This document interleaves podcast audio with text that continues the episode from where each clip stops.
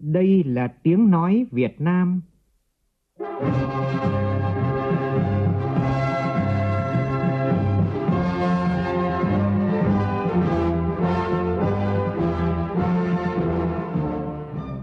là tiếng nói Việt Nam, phát thanh từ Hà Nội, thủ đô nước Cộng hòa xã hội chủ nghĩa Việt Nam.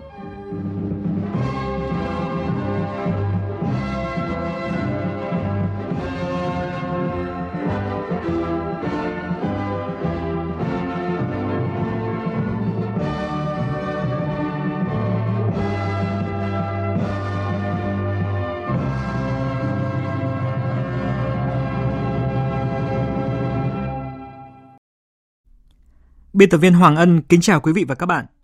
Mời quý vị cùng nghe chương trình Thời sự trưa của Đài Tiếng Nói Việt Nam với những nội dung chính sau đây.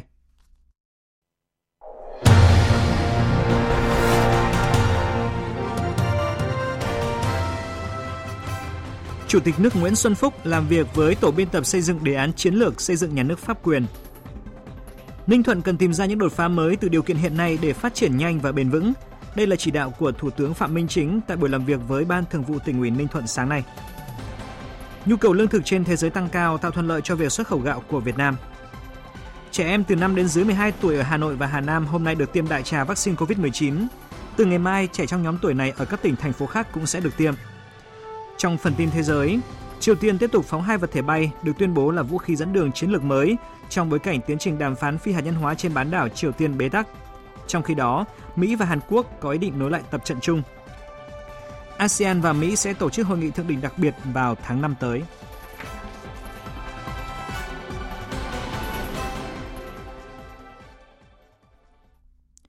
Bây giờ là nội dung chi tiết.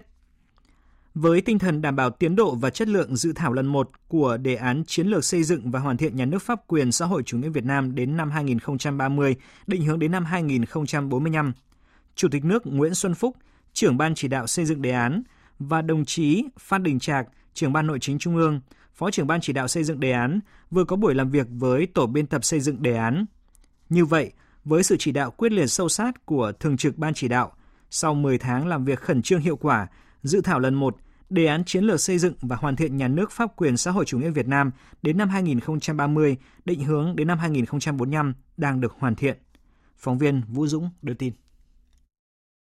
Để triển khai thực hiện nghị quyết đại hội 13 của Đảng, tháng 5 năm ngoái, Bộ Chính trị quyết định thành lập Ban chỉ đạo xây dựng, đề án chiến lược xây dựng và hoàn thiện nhà nước pháp quyền xã hội chủ nghĩa Việt Nam đến năm 2030, định hướng đến năm 2045, gồm 21 thành viên, trong đó có 8 đồng chí ủy viên Bộ Chính trị và Bí thư Trung ương Đảng do Chủ tịch nước Nguyễn Xuân Phúc làm trưởng ban chỉ đạo, đồng chí Phan Đình Trạc làm phó trưởng ban chỉ đạo – cơ quan tham mưu giúp việc của Ban chỉ đạo là Ban Nội chính Trung ương. Trên tinh thần trách nhiệm và quyết tâm cao, dưới sự chủ trì của Chủ tịch nước Nguyễn Xuân Phúc, Thường trực Ban chỉ đạo và Ban chỉ đạo đã tổ chức họp nhiều lần để phân công nhiệm vụ và xác định lộ trình thực hiện thành lập tổ biên tập xây dựng đề án để huy động các chuyên gia, các nhà khoa học, cán bộ hoạt động thực tiễn có kiến thức, kinh nghiệm sâu rộng về nhà nước pháp quyền trong cả nước tham gia xây dựng đề án. Vượt qua những khó khăn do đại dịch COVID-19 gây ra, Thường trực Ban chỉ đạo đã tổ chức thành công 3 cuộc hội thảo quốc gia với sự tham dự của các đồng chí lãnh đạo Đảng, Nhà nước, thành viên Ban chỉ đạo. Theo đánh giá của đồng chí Phan Đình Trạc, tại các cuộc hội thảo, diễn đàn đã làm rõ được những thành tựu và xác định được những vấn đề cốt lõi mang tính chiến lược, đột phá trong tiếp tục xây dựng nhà nước pháp quyền xã hội chủ nghĩa ở Việt Nam của nhân dân, do nhân dân và vì nhân dân dưới sự lãnh đạo của Đảng. Các đơn vị chức năng được phân công nhiệm vụ khẩn trương xây dựng 27 báo cáo chuyên đề phục vụ xây dựng đề án. Đến cuối tháng 3 năm nay, tổ biên tập xây dựng đề án đã tập hợp được hơn 4.000 trang tài liệu từ kết quả của 3 cuộc hội thảo quốc gia, 27 báo cáo chuyên đề nhánh. Sau hơn 10 tháng nỗ lực, dự thảo lần 1 Đề án chiến lược xây dựng và hoàn thiện nhà nước pháp quyền xã hội chủ nghĩa Việt Nam đến năm 2030, định hướng đến năm 2045 sẽ hoàn thành để sớm trình ban chỉ đạo theo đúng kế hoạch. Sáng nay, Thủ tướng Chính phủ Phạm Minh Chính và đoàn công tác của Chính phủ đã làm việc với lãnh đạo chủ chốt tỉnh Ninh Thuận về tình hình, kết quả thực hiện nhiệm vụ năm 2021, quý 1 năm nay và phương hướng của năm nay, kết quả 3 năm thực hiện nghị quyết 115 ngày 31 tháng 8 năm 2018 của Chính phủ.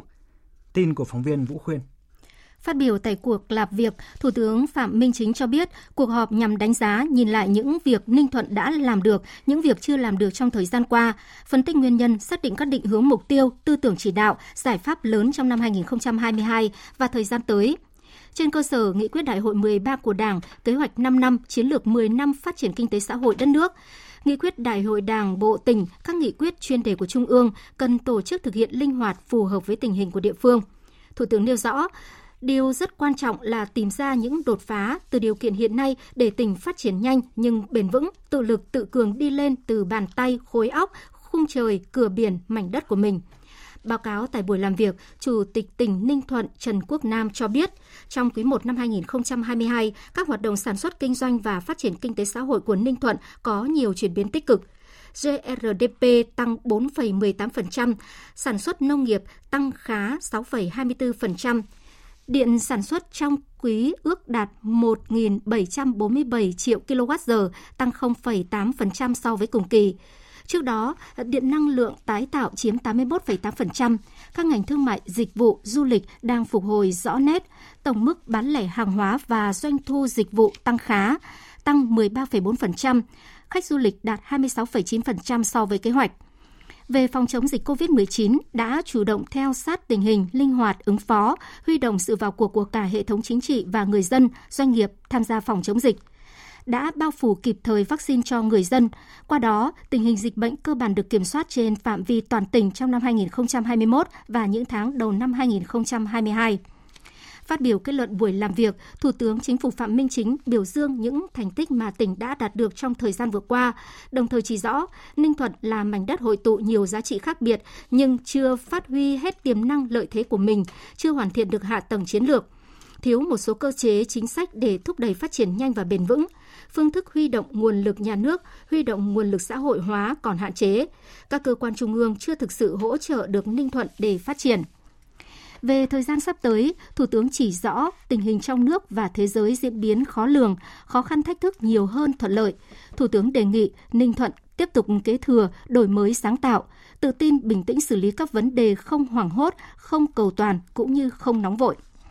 Về quan điểm tư tưởng chỉ đạo, mục tiêu, nhiệm vụ, giải pháp, Thủ tướng chỉ rõ phải tiếp tục đổi mới, có tư duy đột phá, tầm nhìn chiến lược, đổi mới để tạo ra cảm hứng mới, không gian mới, động lực mới để phát triển nhanh, bền vững phát huy tối đa tinh thần tự lực tự cường, không trông chờ ỉ lại, tạo ra cơ hội mới từ trí tuệ, sáng tạo, khoa học công nghệ. Luôn bám sát thực tiễn, xuất phát thực tiễn, tôn trọng thực tiễn, lấy thực tiễn làm thước đo, linh hoạt trong quá trình tổ chức thực hiện. Xác định có trọng tâm, trọng điểm, tháo gỡ về cơ chế chính sách, hạ tầng chiến lược, nguồn nhân lực, cả tư duy tầm nhìn – phát triển kinh tế hài hòa, hợp lý với phát triển văn hóa giáo dục, y tế, môi trường, đảm bảo an ninh quốc phòng, phát triển theo hướng độc lập tự chủ nhưng phải hội nhập sâu rộng, hiệu quả, thực chất. Thủ tướng đề nghị tỉnh mạnh dạn phân cấp phân quyền, tăng cường kiểm tra, giám sát, kiểm soát quyền lực. Tăng cường phân cấp, phân quyền, cá thể hóa trách nhiệm đi đôi với kiểm tra, giám sát, kiểm soát quyền lực, có biện pháp kiểm tra, giám sát hiệu quả việc triển khai của từng cấp – đồng thời suy nghĩ cơ chế chính sách để huy động mọi nguồn lực xã hội cho sự phát triển, không được hy sinh tiến bộ công bằng an sinh xã hội, môi trường để chạy theo tăng trưởng kinh tế đơn thuần xây dựng hệ thống chính trị đoàn kết, thống nhất cao, bộ máy hành chính liêm chính, dân chủ, nâng cao hiệu quả, hiệu lực, bảo đảm công khai, minh bạch và trách nhiệm giải trình, lấy người dân doanh nghiệp làm trung tâm phục vụ, xây dựng đội ngũ cán bộ chuyên nghiệp trong sạch, tận tụy vì nhân dân phục vụ.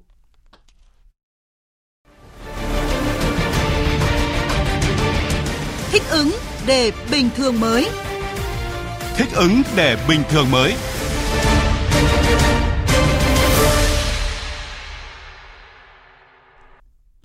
Thưa quý vị, sau Quảng Ninh và thành phố Hồ Chí Minh, sáng nay đồng bộ 30 quận huyện của thành phố Hà Nội xin lỗi quý vị, đồng loạt 30 quận huyện của thành phố Hà Nội bắt đầu tiêm vaccine COVID-19 cho trẻ từ 5 đến dưới 12 tuổi.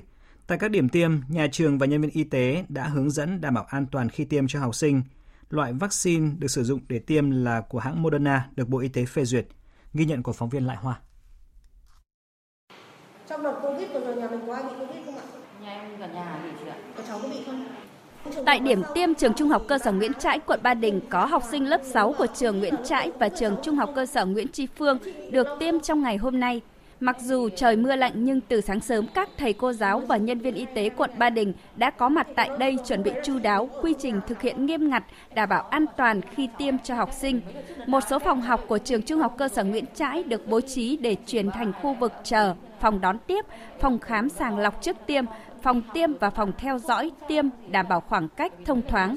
Phụ huynh và học sinh của hai trường được hướng dẫn, đọc kỹ hướng dẫn để đăng ký tiêm và đảm bảo sức khỏe sau tiêm. Nhiều phụ huynh cho biết rất yên tâm và động viên con giữ tinh thần thoải mái khi tiêm. Khi bắt đầu đi học lại thì gia đình rất là không yên tâm, cũng rất là mong chờ cái đợt tiêm này nên là hôm nay là gia đình đưa cháu đến sớm, mong nó được tiêm sớm để nhanh chóng được tiêm mũi 2 để yên tâm đi học. Tôi cũng có bảo với cả cháu là tiêm cái này để phòng tránh cho bản thân ấy, không không phải sợ tại vì thường là tâm lý các con là đi tiêm là sợ đau. Học sinh hai trường cho biết khá hồi hộp nhưng không quá lo lắng bởi đã được cô giáo thông tin về việc tiêm chủng. Lúc đầu thì con có hơi lo lắng, nhưng mà đến đây rồi con thấy có nhiều bạn nên con hết lo lắng ạ. Tiêm vaccine xong, con muốn nó sẽ bảo vệ con khỏi Covid, sẽ không bị lây cho những người xung quanh con nữa ạ.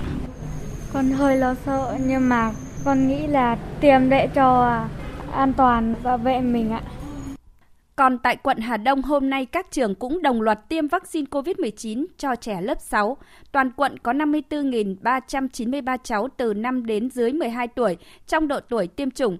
Tuy nhiên, qua khảo sát đã có khoảng 54% trẻ đã nhiễm COVID-19 và theo khuyến cáo của Bộ Y tế sẽ phải sau 3 đến 6 tháng mới tiêm vaccine. Ông Bùi Đức Quang, trạm trưởng trạm y tế phường Hà Cầu, quận Hà Đông, Hà Nội cho biết.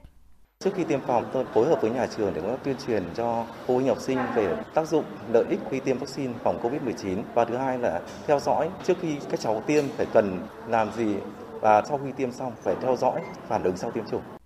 Hà Nội có hơn 1 triệu trẻ thuộc diện tiêm chủng trong độ tuổi này. Bà Trần Nhị Hà, Giám đốc Sở Y tế Hà Nội cho biết. Trong quá trình tiêm chủng thì đặc biệt quan tâm tới đối tượng trẻ mắc bệnh bẩm sinh, trẻ có bệnh lý nền, trẻ béo phì hay là trẻ suy dinh dưỡng, đặc biệt là những cháu mà có tiền sử dị ứng thì đều được khám sàng lọc và phân loại bệnh. Chúng tôi cho rằng cần phải quan tâm đến vấn đề an toàn tiêm chủng để đảm bảo cái sự an toàn cho trẻ em khi thực hiện tiêm chủng. Tất cả những cái nội dung về mặt chuyên môn ngành y tế đã sẵn sàng phục vụ cho các cháu từ 5 đến dưới 12 tuổi thật sự nhanh nhất, sớm nhất nhưng mà an toàn nhất. Trong đợt tiêm này, Hà Nội tổ chức tiêm tại 3 điểm gồm trường học, trạm y tế và tại bệnh viện cho trẻ mắc các bệnh bẩm sinh mãn tính.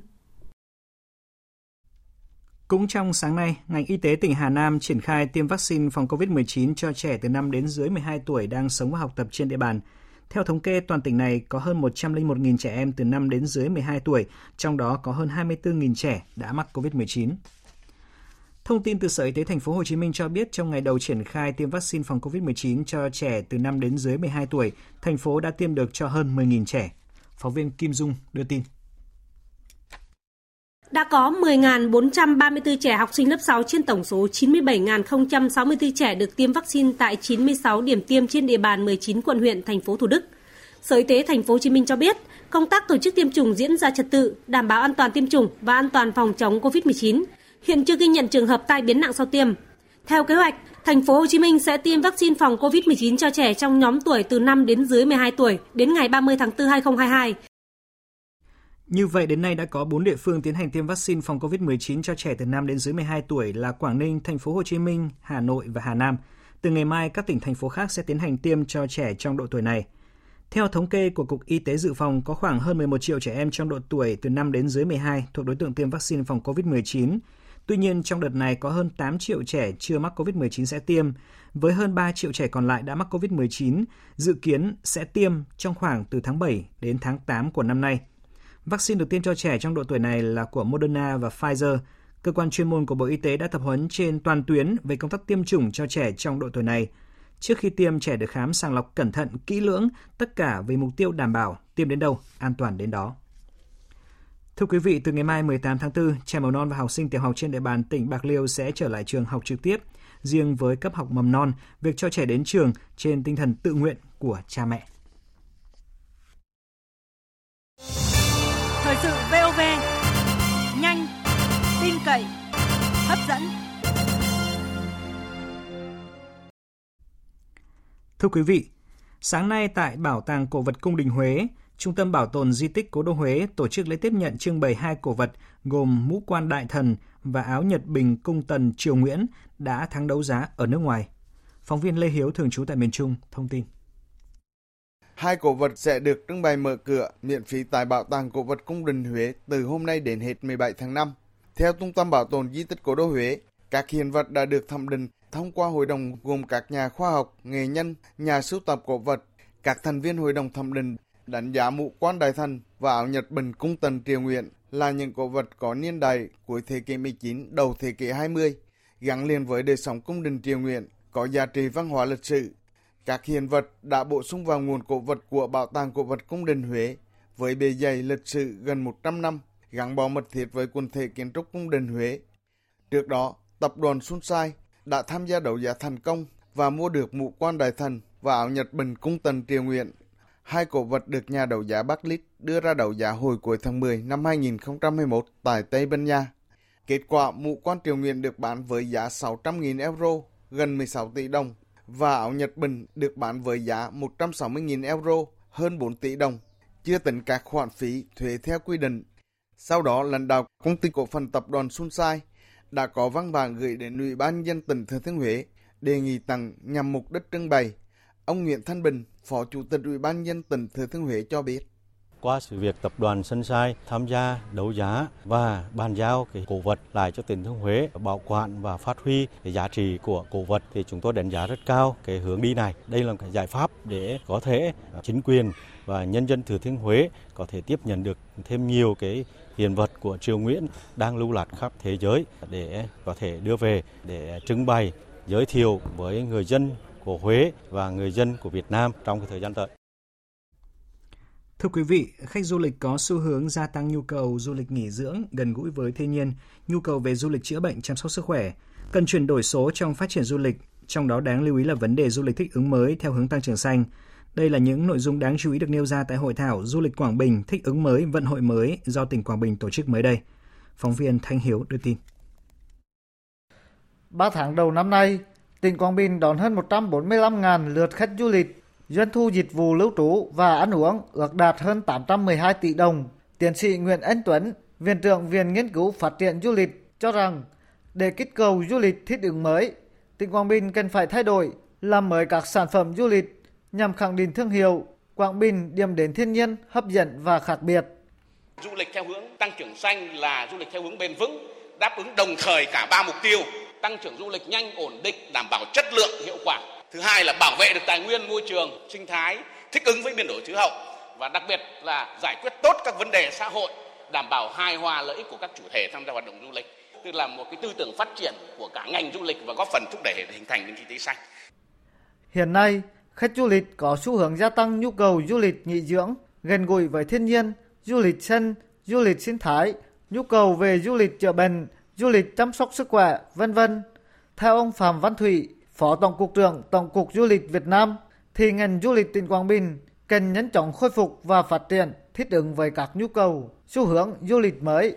Làm tốt các nội dung để đón khách nội địa chúng ta lan tỏa và thu hút khách quốc tế đến với chúng ta bởi những cái tài nguyên thiên nhiên sẵn có, các di tích di sản của chúng ta sẵn có để biến các di tích tài nguyên đó trở thành cái tài nguyên để phát triển du lịch. Từ tài nguyên phát triển du lịch để trở thành tài nguyên của sản phẩm, hàng hóa của văn hóa và từng bước để đi theo đúng cái tiến trình của chúng ta. Thưa quý vị, sau khoảng một tháng mở cửa du lịch trở lại thì lượng khách về Cà Mau không ngừng tăng. Đặc biệt là vào dịp nghỉ lễ dỗ tổ Hùng Vương vừa qua, khách du lịch đến địa phương này đã tăng mạnh. Tín hiệu phục hồi ngành du lịch của Cà Mau đang rất tích cực. Phóng viên Trần Hiếu phản ánh. Khu du lịch quốc gia Mũi Cà Mau là một trong những điểm du khách muốn tìm về nhất khi đến với tỉnh Cà Mau. Vào dịp nghỉ lễ dỗ tổ Hùng Vương vừa qua, lượng khách đến với khu du lịch đạt hơn 5.000, cao nhất từ trước tới nay. Ông Huỳnh Vĩnh Trường, trưởng ban quản lý khu du lịch quốc gia Mũi Cà Mau cho biết, hiện các hoạt động du lịch đã trở lại như bình thường. Châu lịch có chương trình cái châu lịch du ảnh học sinh sinh viên giảm 50% sinh mà nhỏ nữa mà tiểu học rồi là miễn phí luôn kể cả những cái hộ kinh doanh đó ta giảm ta giảm tiền bớt ví dụ một phần ăn ví dụ giờ trước ta dùng trăm hai ta tính trăm. Rồi bây giờ các các cái dịch vụ trải nghiệm hôm nay ví dụ mà xuyên rừng như đó đó bây giờ cầu nó cao đó hài lòng thích. Bây giờ thích ứng tình hình mới cho nên là ta bây giờ cũng bình thường. Nhưng mà ở đây mình vẫn thực hiện tốt cái cái năm k đó. Rồi có xe 45 chỗ xuống nhiều lắm mấy cái tour lữ hành đó anh. Trên địa bàn toàn tỉnh Cà Mau trong dịp nghỉ lễ Dỗ Tổ Hùng Vương vừa qua, ghi nhận khoảng 82.000 lượt khách đến, tăng 15 lần so với cùng kỳ. Đây cũng là kỷ lục về lượng khách đến tỉnh Cà Mau vào dịp này. Để chủ động phục vụ du khách sau thời gian dài nghỉ do dịch Covid-19, các khu điểm du lịch tại Cà Mau đã chỉnh trang tạo ra các sản phẩm du lịch mới, cuốn hút người đến, như tại khu du lịch sinh thái Mười Ngọt, xã Khánh Bình, Tây Bắc, huyện Trần Văn Thời, đã đưa vào khai thác thêm sản phẩm du lịch chụp đìa, một hình thức dùng lưới bắt cá. Anh Phạm Duy Khanh, chủ khu du lịch cho biết, những khách đoàn tìm về luôn muốn trải nghiệm cách bắt ong chụp đìa bắt cá của người dân nơi đất rừng. Chiều hướng tốt hơn, có khởi khởi sắc hơn. Thấy người ta đi á người ta háo hức hơn có chiều hướng là phát triển á. Giờ là là ngay cái thời điểm ong nó về rất là nhiều mọi người đi xuống là ai ai cũng háo hức là trải nghiệm ong hết trơn á. Đặc biệt là mình ờ, có thêm một cái sản phẩm đó là ờ, chụp đìa được mọi người ờ, hết sức là quan tâm. Nếu mà đoàn cỡ ba chục người là ai ai người ta cũng muốn đặt cái dịch vụ là chụp cái điệu cá u minh hết á. Tín hiệu ngành du lịch Cà Mau phục hồi còn được thể hiện ở việc nhiều nhà hàng, khách sạn và kể cả các khu điểm du lịch sinh thái của tỉnh đã nhận nhiều đơn đặt hàng phục vụ vào dịp nghỉ lễ 30 tháng 4 và 1 tháng 5 tới. Thưa quý vị, phiên chợ Sâm Ngọc Linh và các sản phẩm đặc hữu gắn với du lịch huyện Tumorong của tỉnh Con Tum lần đầu tiên sẽ được tổ chức từ ngày 24 đến ngày 26 tháng 4 này. Chương trình gồm 5 phần chính, gồm phiên chợ Sâm Ngọc Linh và các sản phẩm đặc hữu của tỉnh Con Tum, diễn đàn Sâm Ngọc Linh và các sản phẩm đặc hữu gắn với du lịch, hoạt động du lịch Farm Trip Caravan với khoảng 400 du khách sẽ tham quan phiên chợ và các điểm du lịch của huyện, tham gia chiến dịch và rừng sẽ lên xanh, khai mạc giải bóng đá cúp K5 huyện Tumorong, liên hoan ẩm thực lần thứ nhất và liên hoan cồng chiêng, ngày hội định hướng nghề nghiệp và việc làm. Chỉ còn 3 ngày nữa là đến ngày hội mắm Châu Đốc An Giang, đặc sản các vùng miền năm 2022. Ngày hội nhằm quảng bá giới thiệu sản phẩm đặc trưng ẩm thực đa dạng phong phú của An Giang và nét đẹp văn hóa truyền thống của bốn dân tộc anh em Kinh, Khmer, Chăm, Hoa sinh sống tại An Giang.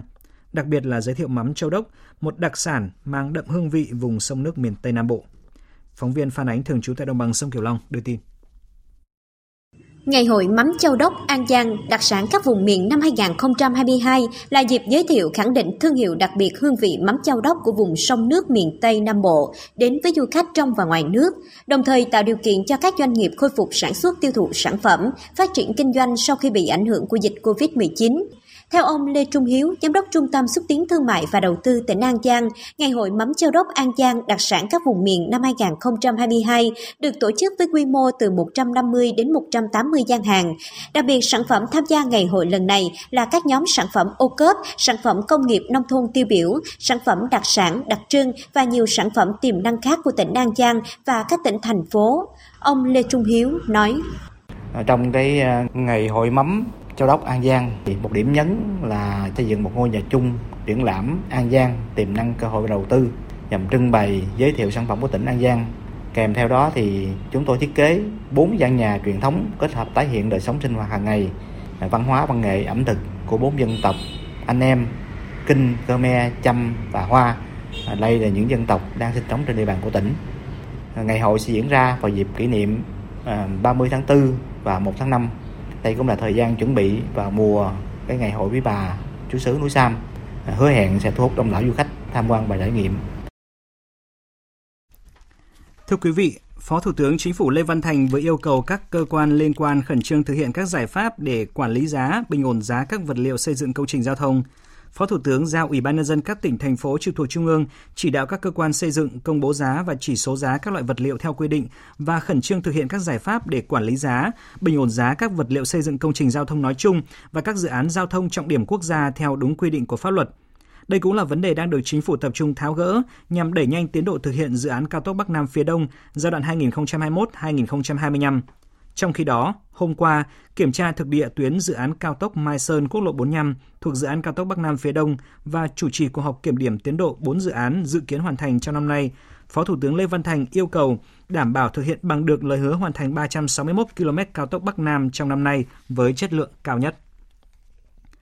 Lãnh đạo Cục Hàng không Việt Nam cho biết, trước thực tế giá nhiên liệu ZA1 tăng 130 đô la Mỹ mỗi thùng, gần gấp đôi so với năm ngoái, Cục Hàng không Việt Nam đã đề xuất nới giá trần, giá vé máy bay để tháo gỡ một phần khó khăn cho các hãng hàng không Việt Nam đang phải chịu lỗ lớn.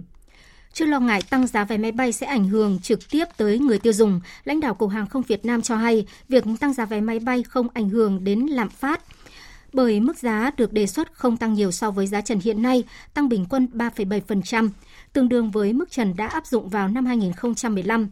Cục Hàng không Việt Nam đã tính toán giá trần để bảo vệ quyền lợi của hành khách, đảm bảo chính sách vĩ mô của nhà nước để chống lạm phát tăng giá về lo ngại việc nới giá trần sẽ tạo điều kiện cho các hãng hàng không tăng giá vé trong dịp cao điểm 30 tháng 4 và mùng 1 tháng 5 tới đây. Lãnh đạo Cục Hàng không Việt Nam cho rằng trong dịp cao điểm, giá vé bình quân không thể đạt mức trần, chỉ đạt 60% con số này. Các hãng bay có nhiều giải giá vé, không hãng nào chỉ bán loại vé theo giá trần. Vì thế, để tiếp cận được giá hợp lý thì hành khách nên mua vé sớm, còn nếu quyết định mua vào sát ngày đi thì giá vé sẽ rất cao. Sóng Festival, sự kiện chính của Ngày thẻ Việt Nam lần thứ hai khai mạc tối qua tại sân vận động Bách Khoa Hà Nội. Đây là sự kiện nhằm quảng bá và vận động cho phương thức thanh toán giảm dùng tiền mặt, tăng sử dụng các phương thức thanh toán dựa trên nền tảng công nghệ số để thực hiện chiến lược chuyển đổi số quốc gia trong lĩnh vực ngân hàng. Phó Thống đốc Ngân hàng Nhà nước Phạm Tiến Dũng cho biết.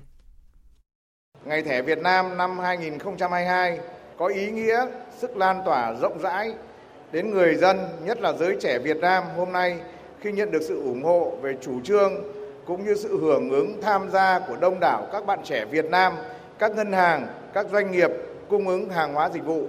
Sự kiện ngày thẻ lần thứ hai với thông điệp tự tin mở lối trải nghiệm công nghệ thanh toán hiện đại phù hợp với chủ trương phát triển, tuyên truyền, phổ biến lợi ích của các phương thức thanh toán số, thanh toán mới hiện đại.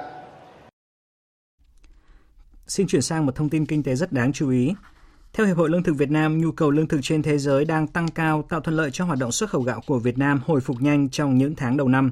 Giá gạo xuất khẩu của Việt Nam liên tục tăng trong thời gian qua và đã vượt xa giá gạo Thái Lan. Hôm qua, giá gạo 5% tấm xuất khẩu của Việt Nam đạt mức là 415 đô la một tấn, đạt gạo 25% tấm có giá là 395 đô la một tấn và gạo 100% tấm có giá là 360 đô la một tấn. Giá gạo xuất khẩu của Việt Nam cũng đạt mức cao nhất trong vòng gần 4 tháng trở lại đây. Trong khi đó, gạo tiêu chuẩn 5% tấm của Thái Lan hiện giao dịch ở mức là 408 đến 412 đô la một tấn. Nguyên nhân là do đồng bạc xuống thấp dẫn đến giá cả cạnh tranh hơn. Bên cạnh đó, hoạt động xuất khẩu gạo Thái Lan gặp khó bởi không đủ tàu và giá cước vận chuyển cao. Tính chung cả quý 1 vừa qua, các thị trường trong khu vực RCEP, Hiệp định Đối tác Kinh tế Toàn diện khu vực, CPTPP, Hiệp định Đối tác Toàn diện và Tiến bộ Xuyên Thái Bình Dương đều tăng nhập khẩu gạo của Việt Nam, trong đó xuất khẩu gạo sang các thị trường Trung Quốc tăng rất mạnh. Thưa quý vị, là vựa cây ăn quả lớn nhất miền Bắc, lớn thứ hai của cả nước với sản lượng hàng năm hàng trăm nghìn tấn quả mỗi năm, tỉnh Sơn La đã tích cực triển khai các kế hoạch phương án tiêu thụ sản phẩm kỳ vọng về những mùa bội thu. Theo kế hoạch thì năm nay tỉnh Sơn La phân đấu đạt giá trị hàng hóa nông sản tham gia xuất khẩu đạt hơn 162 triệu đô la Mỹ, tăng hơn 11 triệu đô la Mỹ so với năm ngoái. Ghi nhận của Lê Hạnh, phóng viên cơ quan thường trú khu vực Tây Bắc. Ngày thu quả tới gần cũng là lúc gia đình chị Lò Thị Ly ở xã Trường Ngần, thành phố Sơn La tất bật lên nương bao trái xoài. Rút kinh nghiệm từ vụ xoài những năm trước, sản phẩm quả của gia đình chưa đảm bảo mẫu mã, chất lượng, ảnh hưởng đến giá bán và sản lượng tiêu thụ. Năm nay, gia đình đã quan tâm hơn đến quy trình trồng và chăm sóc quả, đáp ứng yêu cầu của thị trường. Gia đình mình có 4 hạt trồng xoài, dự kiến là được khoảng 15 tấn. Phần lớn là mình à, tiêu thụ cho thị trường Trung Quốc, còn ít thì mới là nội địa. Gia đình hay bao trái ngăn cho sâu bệnh vào để châm đốt, để khi thu về thành phẩm thì quả xoài mẫu mã đẹp, chất lượng cao. Chỉ còn khoảng một tháng nữa, nhiều địa phương ở Sơn La sẽ vào vụ thu hoạch xoài.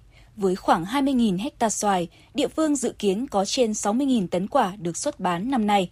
Là vựa cây ăn quả lớn thứ hai cả nước với trên 80.000 hecta, trái cây Sơn La đa dạng chủng loại, trong đó chủ lực là xoài và nhãn, còn lại là sơn cha, mận, chuối, cây ăn quả có múi, bơ, chanh leo, hồng giòn. Sơn La đã có 11 sản phẩm quả mang địa danh của tỉnh được cấp văn bằng bảo hộ. Có 25 sản phẩm ô cốp được sản xuất từ quả. Dự kiến năm nay, sản lượng trái cây toàn tỉnh sẽ đạt khoảng 450.000 tấn.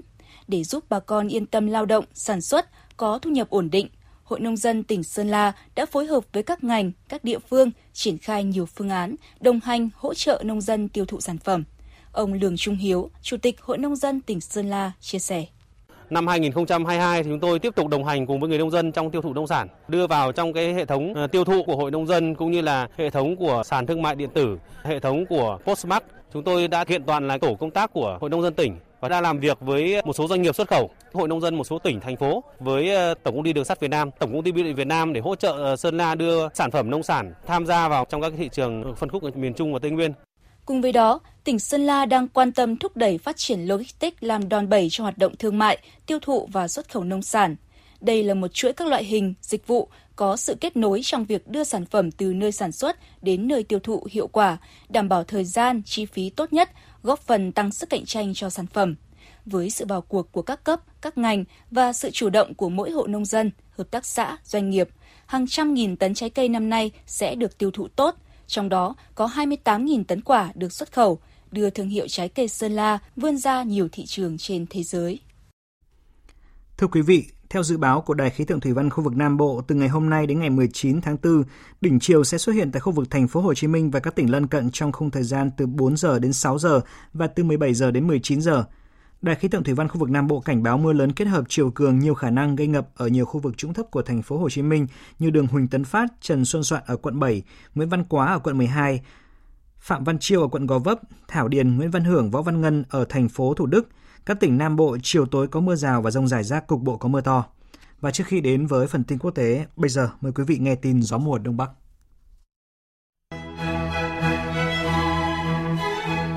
Tâm Dự báo Khí tượng Thủy văn Quốc gia cho biết, sáng nay không khí lạnh đã ảnh hưởng đến phía Đông Bắc Bộ, một số nơi ở phía Tây Bắc Bộ và Bắc Trung Bộ.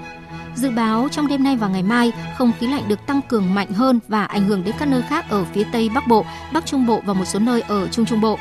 Do ảnh hưởng của không khí lạnh kết hợp với hội tụ gió trên mực 1.500m, nên từ hôm nay đến ngày mai, ở khu vực Tây Bắc và Việt Bắc có mưa vừa, mưa to và rông, có nơi mưa rất to. Ở Đông Bắc, Đồng bằng Bắc Bộ và Bắc Trung Bộ có mưa rào và rông, cục bộ có mưa vừa, mưa to. Từ nay đến ngày 19 tháng 4, ở Bắc Bộ trời rét với nhiệt độ thấp nhất phổ biến trong khoảng từ 16 đến 19 độ, vùng núi từ 13 đến 16 độ. Từ đêm nay đến ngày 19 tháng 4, ở Bắc Trung Bộ trời chuyển lạnh với nhiệt độ thấp nhất từ 18 đến 20 độ. Khu vực Hà Nội hôm nay và ngày mai có lúc có mưa rào và rông.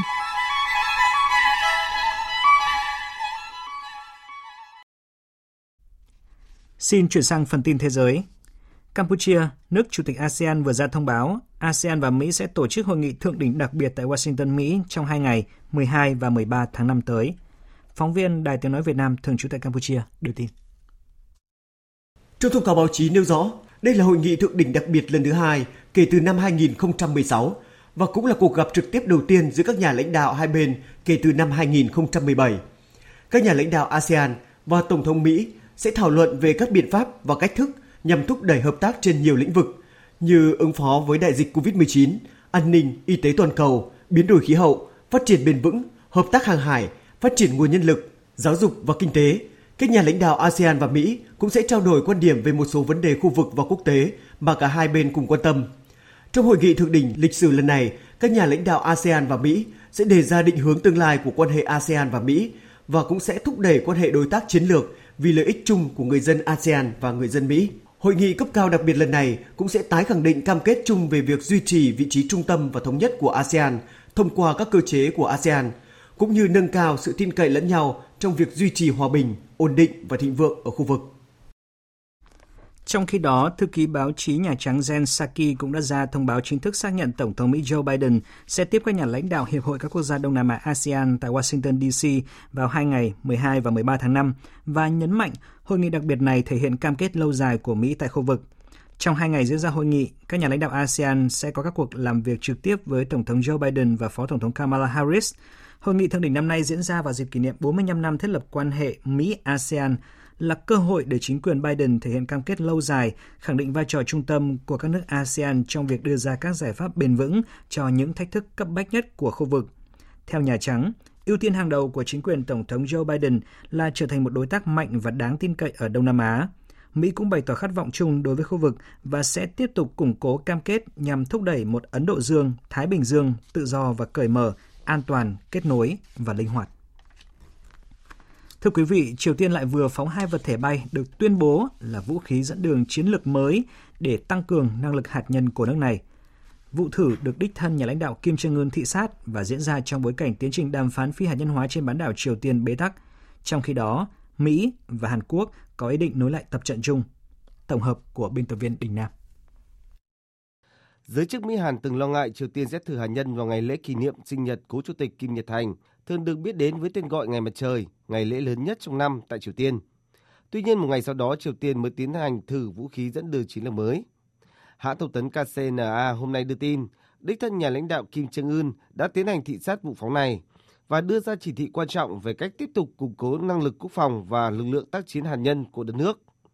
Theo KCNA, hệ thống vũ khí điều khiển chiến lược kiểu mới có ý nghĩa rất quan trọng trong việc cải thiện đáng kể hỏa lực của đơn vị pháo binh tầm xa và tăng cường độ hiệu quả trong hoạt động hạt nhân chiến lược.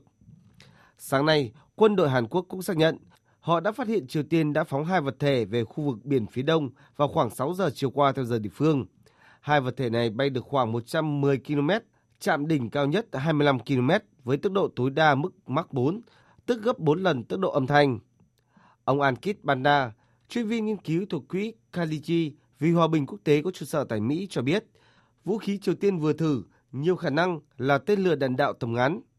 Theo ông, đây có thể là hệ thống phóng vũ khí hạt nhân chiến lược đầu tiên của Triều Tiên.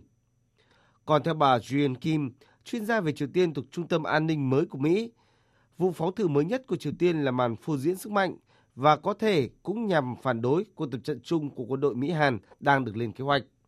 Vụ phóng thử của Triều Tiên diễn ra trước thời điểm đặc phái viên Mỹ về Triều Tiên ông Sung Kim sang thăm Hàn Quốc vào ngày mai để thảo luận về tình hình Triều Tiên sau hàng loạt vụ thử vũ khí của Bình Nhưỡng. Dù tuyên bố sẵn sàng đối thoại với Triều Tiên ở bất kỳ đâu, bất kỳ thời điểm nào, nhưng Mỹ vẫn đang muốn gây áp lực thêm khi đàm phán chưa thể nối lại. Triều Tiên lại vừa thử tên lửa đạn đạo lên lục địa có tầm bắn xa. Đại sứ Mỹ tại Liên Hợp Quốc Linda Thomas Greenfield cho biết. Việc đưa ra biện pháp giảm nhẹ trừng phạt mà không có tiến bộ ngoại giao thực chất sẽ chỉ tạo ra sự hiểu lầm, cổ vũ các hoạt động thử vũ khí của Triều Tiên.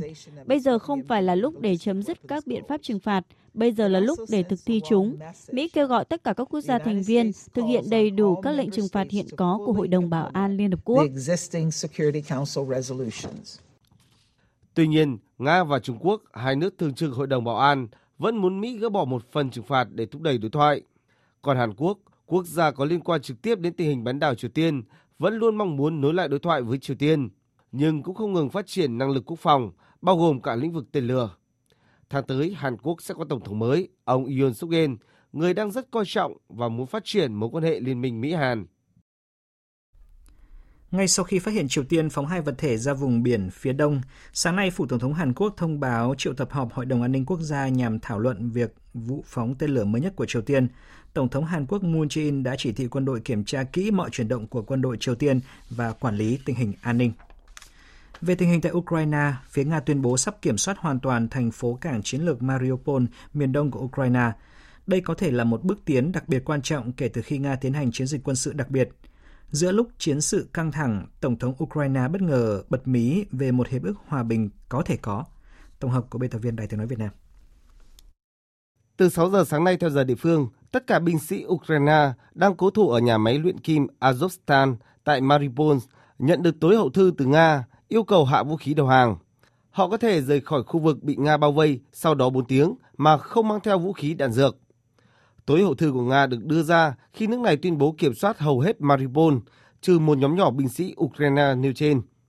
Bộ Quốc phòng Ukraine cũng xác nhận tình hình tại Mariupol là khó khăn. Tình hình ở Mariupol rất khó khăn. Giao tranh đang diễn ra, quân đội Nga có thêm các sư đoàn tham gia để giành quyền kiểm soát thành phố. Trong khi Tổng thống Ukraine Volodymyr Zelensky thừa nhận cuộc đàm phán với Nga về tình hình tại Mariupol không có tiến triển. Trên thực tế, các hành lang nhân đạo vẫn đang được thiết lập để sơ tán dân thường. Nga cũng đã cho phép một phần hàng hóa nhân đạo tới khu vực này kể từ khi thắt chặt vòng vây. Giới phân tích quân sự cho rằng Nga sắp kiểm soát hoàn toàn thành phố chiến lược nằm giữa khu vực ly khai Donbass và bán đảo Crimea. Điều này có ý nghĩa quan trọng về mặt thế trận giúp Nga có lợi thế trong việc tiến hành các bước tiếp theo của chiến dịch đặc biệt. Sau khi Nga rút quân ra xa thủ đô Kiev, Nga tập trung các chiến dịch quân sự bảo vệ khu vực người Ukraine ly khai ở miền đông. Nhiều lo ngại trong thời gian tới, khu vực miền đông Donbass sẽ là điểm nóng chiến sự thay vì trên tất cả các mặt trận như trước đây. Hiện tiến trình đàm phán Nga-Ukraine vẫn đang khá bế tắc và chưa đạt được đột phá. Nga cho rằng Ukraine đang đi chệch hướng với các cam kết đưa ra, trong khi Ukraine cho rằng nước này không thể đối thoại trong khi giao tranh diễn ra. Tổng thống Ukraine hôm qua cho biết Khi giao tranh kết thúc, chúng ta mới có thể nghĩ đến ngoại giao. Nga muốn giải quyết vấn đề bằng con đường ngoại giao, khi vẫn còn giao tranh thì rất khó. Nga muốn gây thêm áp lực. Chuyển sang thông tin về tình hình dịch COVID-19 trên thế giới. Hôm nay, Ủy ban Y tế Quốc gia Trung Quốc thông báo ghi nhận hơn 3.500 ca mắc mới COVID-19 có triệu chứng trong ngày hôm qua, tập trung chủ yếu ở thành phố Thượng Hải. Ngoài Thượng Hải, 13 khu vực cấp tỉnh khác ở Trung Quốc đại lục đã ghi nhận số ca lây nhiễm mới trong cộng đồng. Tại Thái Lan, trước quan ngại số ca COVID-19 có thể tăng mạnh sau kỳ nghỉ Tết cổ truyền Songkran, Thủ tướng Prayut chan đã ra chỉ thị hệ thống y tế cần chuẩn bị sẵn sàng các phương án ứng phó. Phóng viên Đài tiếng nói Việt Nam thường trú tại Thái Lan đưa tin. Thủ tướng Prayut yêu cầu Bộ Y tế Công cộng chuẩn bị sẵn sàng phương án tiếp nhận và điều trị cho các bệnh nhân ở các cơ sở y tế, khu cách ly trên cả nước. Cơ sở y tế cần đảm bảo phân luồng kịp thời các bệnh nhân có yếu tố nguy cơ, chuẩn bị các trang thiết bị, vật tư y tế, nhất là giường bệnh cho bệnh nhân mắc bệnh nền có nguy cơ tiến triển nặng. Thủ tướng Thái Lan cũng yêu cầu Văn phòng An ninh Y tế Quốc gia tăng số lượng đường dây nóng để tránh tình trạng quá tải việc tiếp nhận, giải đáp các thắc mắc, hướng dẫn các quy trình y tế liên quan dịch COVID-19. Ngoài ra, ông Prajut kêu gọi người dân nên tự cách ly ở nhà từ 7 đến 10 ngày sau khi đi du lịch về, chủ động tham khảo ý kiến của các bác sĩ hoặc tự làm xét nghiệm nhanh ATK nếu xuất hiện triệu chứng ho, sổ mũi hoặc sốt trên 37,5 độ C. Trong nhiều ngày qua, Thái Lan ghi nhận trung bình khoảng 20.000 ca mắc COVID-19 mỗi ngày. Đáng chú ý, số ca tử vong liên tục ghi nhận hơn 100 ca mỗi ngày trong một tuần qua. Các quan chức y tế cấp cao Thái Lan cảnh báo Thái Lan có thể ghi nhận sự thay đổi đáng kể về số ca bệnh nặng và tử vong vào tuần tới. Trong khi đó, Ấn Độ vừa đặt nghi vấn về phương pháp mà Tổ chức Y tế Thế giới ước tính tỷ lệ tử vong vì COVID-19 tại quốc gia châu Á này, cho rằng không thể sử dụng một mô hình toán học như vậy để tính số ca tử vong đối với một quốc gia rộng lớn về địa lý và quy mô dân số. Bộ Y tế Ấn Độ ra tuyên bố sau khi ờ, tờ The New York Times cho biết Ấn Độ đã nhiều lần bày tỏ lo ngại với WHO về phương pháp mà tổ chức này sử dụng để tính số ca tử vong. Theo đó, phân tích của WHO sử dụng số liệu về số ca tử vong trực tiếp có được từ các quốc gia giàu nhất để làm mô hình toán học cho các nước có thu nhập thấp hơn, bao gồm Ấn Độ. Tuyên bố của Bộ Y tế Ấn Độ nêu rõ, sự phản đối cơ bản của Ấn Độ không phải là về kết quả mà là về phương pháp áp dụng. Mô hình của WHO đưa ra hai ước tính tử vong vượt giới hạn rất khác nhau khi sử dụng dữ liệu từ các quốc gia giàu có và khi sử dụng các dữ liệu chưa được kiểm chứng từ 18 bang của Ấn Độ. Tuyên bố khẳng định sự khác biệt lớn này trong việc ước tính làm dấy lên lo ngại về tính chính xác và đáng tin cậy của một phép mô hình hóa. Bộ Y tế Ấn Độ cho biết đã chia sẻ lo ngại về phương pháp trên với 6 nước thành viên WHO thông qua một loạt các kênh liên lạc chính thức, trong đó có 6 bức thư gửi WHO cuối năm 2021 và đầu năm 2022 cũng như tại các hội nghị trực tuyến cùng thời gian này và tại hội thảo khu vực ngày 10 tháng 2. Lo ngại chủ yếu tập trung vào câu hỏi tại sao mô hình thống kê ước tính cho một nước có quy mô dân số và địa lý như Ấn Độ lại phù hợp với các nước khác có dân số ít hơn. Đây là một cách tiếp cận cho thấy ờ, trong các mô hình áp dụng cho cả những nước nhỏ hơn như Tunisia có thể không thể thích hợp với Ấn Độ, nước có 1 tỷ 300 triệu dân. Bây giờ là một thông tin đáng chú ý trong lĩnh vực thám hiểm không gian. Tàu vũ trụ Thần Châu 13 của Trung Quốc hôm qua đã hạ cánh an toàn xuống trái đất sau khi hoàn thành sứ mệnh không gian có người lái dài nhất trong lịch sử của nước này. Bộ ba phi hành đoàn đã rất xúc động khi chia sẻ cảm xúc khó có thể diễn tả bằng lời sau khi quay trở lại đất mẹ. Đây là phi hành đoàn thứ hai trong bốn phi hành đoàn được đưa lên lắp đặt trạm vũ trụ Thiên Cung trong thời gian từ năm 2021-2022. Sứ mệnh trên trạm vũ trụ Thiên Cung của tổ phi hành gia thứ hai này lâu gấp đôi so với sứ mệnh của tổ phi hành gia thứ nhất là 92 ngày. Khi tàu vũ trụ Thần Châu 13 đáp xuống bãi phóng Đông Phong, khu tự trị Nội Mông, phi hành đoàn được chào đón bởi rất đông những nhân viên làm nhiệm vụ dưới mặt đất. Nhiều người còn tranh thủ chụp những bức ảnh ghi lại thời khắc lịch sử này. Chỉ huy phi hành đoàn Trác Trí Cương tự hào nói. Tôi xin báo cáo với Tổ quốc và nhân dân rằng chúng tôi đã hoàn thành xuất sắc sứ mệnh của tàu vũ trụ Thần Châu 13. Cảm ơn tất cả sự ủng hộ và động viên dành cho chúng tôi. Phi hành gia Diệp Quang Phú lần đầu tham gia sứ mệnh không gian đã rất vui khi có thể biến ước mơ bay vào vũ trụ thành hiện thực. Đến giờ phút này tôi đã thực hiện được ước mơ bay vào vũ trụ và cảm thấy rất tự hào. Trong thời gian tới, chúng tôi sẽ luôn phấn đấu giành nhiều thành tích tốt hơn, theo lời kêu gọi của đất nước, của nhân dân. Trong sứ mệnh lần này, ba nhà du hành đã hoàn thành hai chuyến đi bộ ngoài không gian, thực hiện nhiều thí nghiệm, lắp đặt các thiết bị và thử nghiệm công nghệ cho các nhiệm vụ trong tương lai. Trong đó gần nhất là kế hoạch phóng tàu Thần Châu 14, dự kiến sẽ được thực hiện trong vài tháng tới. Tiếp tục chương trình Thời sự trưa nay, bây giờ mời quý vị cùng nhìn lại những sự kiện quốc tế nổi bật diễn ra trong tuần qua, những con số và những phát ngôn ấn tượng. Những phát ngôn ấn tượng, những con số đáng chú ý. Kỷ niệm 110 năm ngày sinh của cố Chủ tịch Kim Nhật Thành hôm 15 tháng 4, nhà lãnh đạo Triều Tiên Kim Jong Un đã dẫn đầu phái đoàn cấp cao Triều Tiên đến thăm và đặt vòng hoa tưởng niệm tại cung điện mặt trời Kim Sơ San. Cũng trong ngày 15 tháng 4, Triều Tiên đã tổ chức diễu hành lớn vào buổi sáng và biểu diễn bắn pháo hoa vào buổi tối. Nhân dịp kỷ niệm này, Triều Tiên đã tổ chức khánh thành tòa nhà cao 80 tầng xây dựng trên phố Sông Hoa ở Bình Nhưỡng. 800 triệu đô la, đó là khoản hỗ trợ quân sự bổ sung mà chính quyền Tổng thống Mỹ Joe Biden công bố sẽ cấp cho Ukraine do lo ngại sẽ xảy ra một cuộc tấn công lớn hơn của Nga tại miền đông nước này. Còn Liên minh châu Âu cũng thông qua khoản viện trợ quân sự mới trị giá 543 triệu đô la cho Ukraine. Các nước thành viên Liên minh châu Âu như Đức, Pháp trong tuần cũng có bước đi tương tự. Nga cảnh báo việc các nước tiếp tục cung cấp vũ khí cho Ukraine có thể gây hậu quả khôn lường trong bối cảnh đàm phán giữa Nga và Ukraine chưa có đột phá và tình hình chiến sự vẫn rất khó đoán định.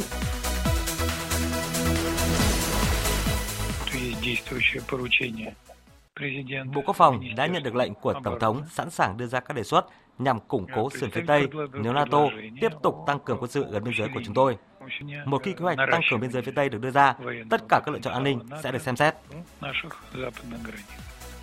Đây là tuyên bố của người phát ngôn Điện Kremlin Dmitry Peskov đưa ra giữa lúc hai nước láng giềng của Nga là Thụy Điển và Phần Lan đang cân nhắc khả năng gia nhập NATO. Giới phân tích cho rằng việc Thụy Điển và Phần Lan gia nhập NATO sẽ khiến cho cuộc đối đầu giữa Nga và phương Tây thêm căng thẳng. Cấu trúc an ninh khu vực sẽ càng xáo trộn sau sự kiện Ukraine.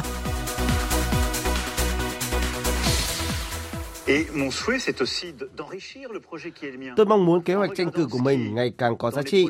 Tôi sẽ xem xét những nội dung trong kế hoạch của các ứng cử viên đã quyết định ủng hộ tôi, mà tôi cho là phù hợp và sẽ làm cho chúng có tính thuyết phục hơn.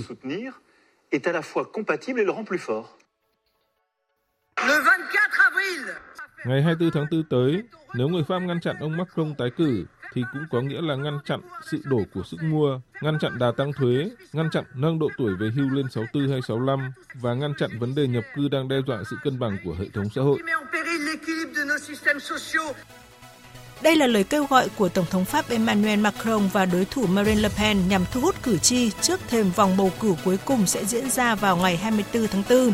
Ông Macron và bà Le Pen có chương trình tranh cử đối lập nhau và ưu thế đang tạm nghiêng nhẹ về phía ông Macron. Cuộc tranh luận trực tiếp trên truyền hình giữa hai ứng cử viên vào ngày 20 tháng 4 sẽ có tính chất quyết định đến sự lựa chọn của cử tri Pháp.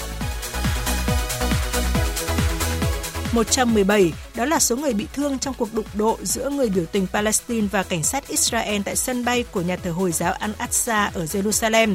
Căng thẳng leo thang trong những tuần gần đây sau khi một loạt các cuộc tấn công ở Israel khiến 14 người thiệt mạng. Đáp trả các hành động này của người Palestine, Israel thực hiện một làn sóng bắt giữ và gia tăng các hoạt động quân sự trên khắp bờ Tây. 500 triệu đó là mức mới về số người mắc COVID-19 mà thế giới xác lập trong tuần. Các chuyên gia nhận định mặc dù nhịp sống bình thường đang dần quay trở lại, tuy nhiên với diễn biến khó lường của dịch bệnh cùng với sự xuất hiện của nhiều biến thể mới của SARS-CoV-2 có thể né tránh được khả năng miễn dịch hiện có. Thế giới cần thận trọng và tiếp tục thực hiện các biện pháp để phòng tránh dịch bùng phát.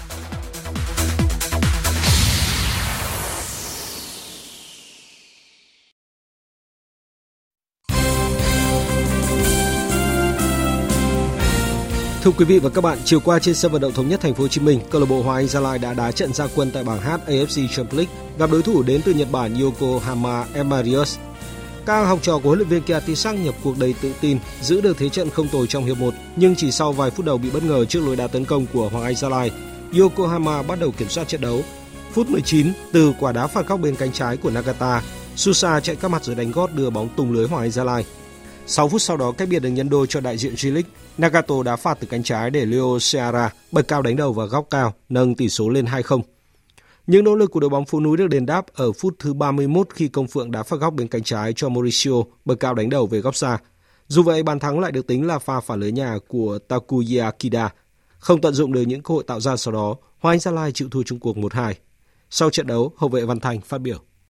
Hôm nay một trận đấu rất là hay của hai đội hai đội đã có những ờ, mảng mảng tấn công rất là hay. Ờ, đây là lần đầu tiên ờ, chơi được chơi đấu trường C1 ừ, châu Á thì trận đầu tiên như thế này đã toàn đội đã cố gắng hết sức rồi.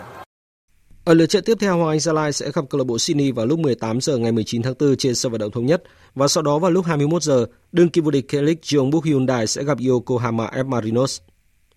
Chuyển sang các tin thể thao đáng chú ý khác. Ngày 16 tháng 4 tại khu du lịch chùa Tam Trúc, Kim Bảng, Hà Nam, Ủy ban nhân dân tỉnh Hà Nam, Ủy ban An toàn giao thông quốc gia cùng báo giao thông phối hợp tổ chức giải marathon vì an toàn giao thông lần thứ nhất, quy tụ khoảng 1.000 vận động viên tham gia tranh tài ở 4 cự ly 5 km, 10 km, 21 km và 42 km, với đường chạy chủ yếu bao quanh hồ Lục Nhạc thuộc khu du lịch chùa Tam Trúc. Vận động viên Lê Văn Bình cảm nhận về đường chạy ở giải đấu năm này. Ờ, nói từ ngắn gọn thôi thật là tuyệt vời, một cung đường tuyệt vời. À, ở một bên thì là hồ, còn một bên thì là núi mà đường chạy thì rất là sạch và mát. Đơn vị đăng cai là tỉnh Hà Nam kỳ vọng sẽ đưa giải chạy trở thành sự kiện được tổ chức hàng năm. Ông Trần Xuân Dưỡng, Phó Chủ tịch Ủy ban nhân dân tỉnh Hà Nam cho biết. Ờ, một cái địa danh ờ, thắng cảnh của tỉnh Hà Nam, ờ, nơi mà có cái dấu ấn của lịch sử ở chùa Tam Trúc, rồi đặc biệt là tiền thì lục nhạc và hậu thì là thất tinh và có một cái cung đường và đây chúng tôi luôn xác định đây chính là một cái cung đường chạy như mơ ờ, rất là đẹp và tôi hy vọng rằng là ờ, từ cái giải này thì sẽ tổ chức trở thành những cái giải truyền thống hàng năm tại tỉnh Hà Nam. Cùng ngày, giải xe đạp Cúp truyền hình Thành phố Hồ Chí Minh Tôn Đông Á 2022 diễn ra chặng 11 với 12 vòng đua quanh hai cầu Phú Xuân, Dã Viên ở Huế dài 54 km. Cua Trần Tuấn Kiệt, Lê Nguyệt Minh và Nguyễn Tấn Hoài lao về vạch đích gần như cùng lúc và người chiến thắng được xác định là Lê Nguyệt Minh của đội Thành phố Hồ Chí Minh New Group. Về nhì, cua Trần Tuấn Kiệt đòi lại áo xanh từ vua nước rút quảng Văn Cường, còn Văn Cường vẫn nắm áo vàng. Áo trắng thuộc về Nguyễn Văn Bình của đội Thành phố Hồ Chí Minh New Group trong khi ngôi nhất đồng đội tiếp tục nằm trong tay Thành phố Hồ Chí Minh Vinama. Sadio Mane lập cú đúp giúp câu lạc bộ Liverpool thắng Manchester City 3-2 tại bán kết Cúp FA trên sân Wembley. Lần đầu sau 10 năm Liverpool mới lại vào chung kết Cúp FA, đoàn quân của huấn luyện viên Jurgen Klopp ghi 3 bàn trong hiệp 1, trong đó có sai lầm khó hiểu của thủ môn Stephen. Man City thiếu nhạc trưởng Kevin De Bruyne vẫn ghi được hai bàn ở hiệp 2 nhờ công của Grealish và Silva nhưng không đủ để lật ngược tình thế. Với chiến thắng này, Liverpool vào chung kết gặp đội thắng ở cặp bán kết hai giữa Chelsea hoặc Crystal Palace. Trận bán kết hai diễn ra vào lúc 22 giờ 30 phút tối nay theo giờ Hà Nội. Cũng trong tối qua, hat-trick của Cristiano Ronaldo giúp Manchester United có chiến thắng nhọc nhằn 3-2 trước Norwich ở vòng 33 giải Ngoại hạng Anh. Chiến thắng trước đội chót bảng mang ý nghĩa quan trọng cho hy vọng lọt vào top 4 của Quỷ Đỏ, nhất là khi hai đối thủ cạnh tranh trực tiếp là Tottenham và Arsenal đều thua. Từ vị trí thứ 7, Man United vươn lên vị trí thứ 5 bằng điểm Arsenal nhưng hơn hiệu số phụ. Đội chủ sân Old Trafford hiện kém đội thứ tư Tottenham 3 điểm. Ở trận đấu sớm, bàn thắng duy nhất của tiền vệ Leandro Trossard ghi cuối trận giúp Brighton thắng 1-0 trên sân Tottenham, trong khi Arsenal thất bại 0-1 tại chuyến làm khách của Southampton. Dự báo thời tiết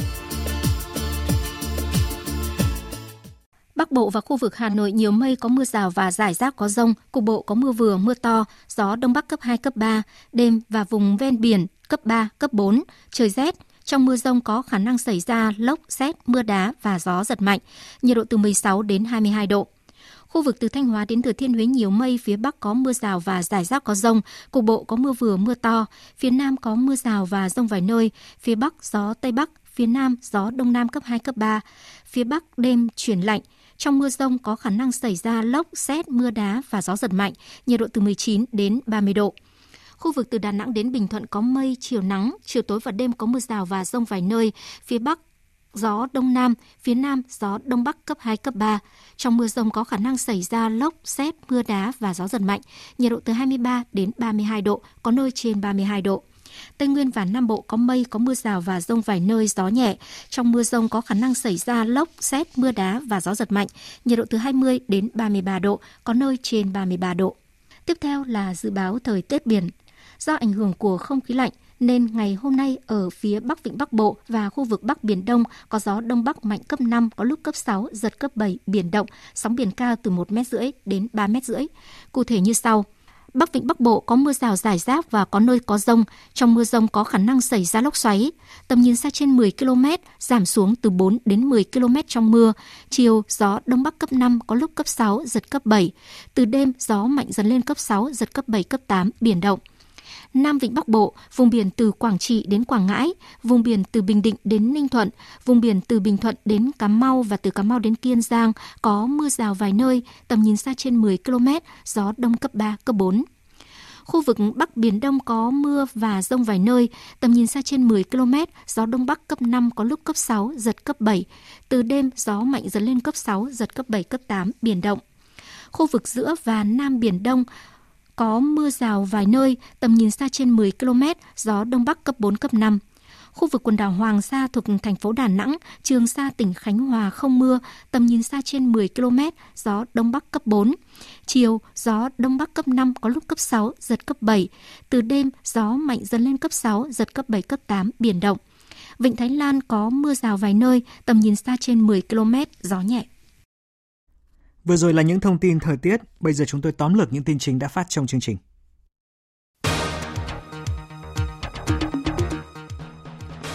Chủ trì buổi làm việc với lãnh đạo chủ chốt của tỉnh Ninh Thuận sáng nay, Thủ tướng Chính phủ Phạm Minh Chính yêu cầu Đảng bộ và chính quyền tỉnh cần có tư duy đột phá, tầm nhìn chiến lược, đổi mới để tạo ra cảm hứng mới, không gian mới, động lực mới để phát triển nhanh, bền vững. Đến nay, nước ta có 4 địa phương tiến hành tiêm vaccine phòng COVID-19 cho trẻ từ 5 đến dưới 12 tuổi là Quảng Ninh, Thành phố Hồ Chí Minh, Hà Nội và Hà Nam. Từ ngày mai, các tỉnh, thành phố khác sẽ tiến hành tiêm cho trẻ trong độ tuổi này. Triều Tiên đêm qua đã phóng hai vật thể bay được tuyên bố là vũ khí dẫn đường chiến lược mới để tăng cường năng lực hạt nhân của nước này. Vụ thử được đích thân nhà lãnh đạo Kim Jong Un thị sát diễn ra trong bối cảnh tiến trình đàm phán phi hạt nhân hóa trên bán đảo Triều Tiên bế tắc.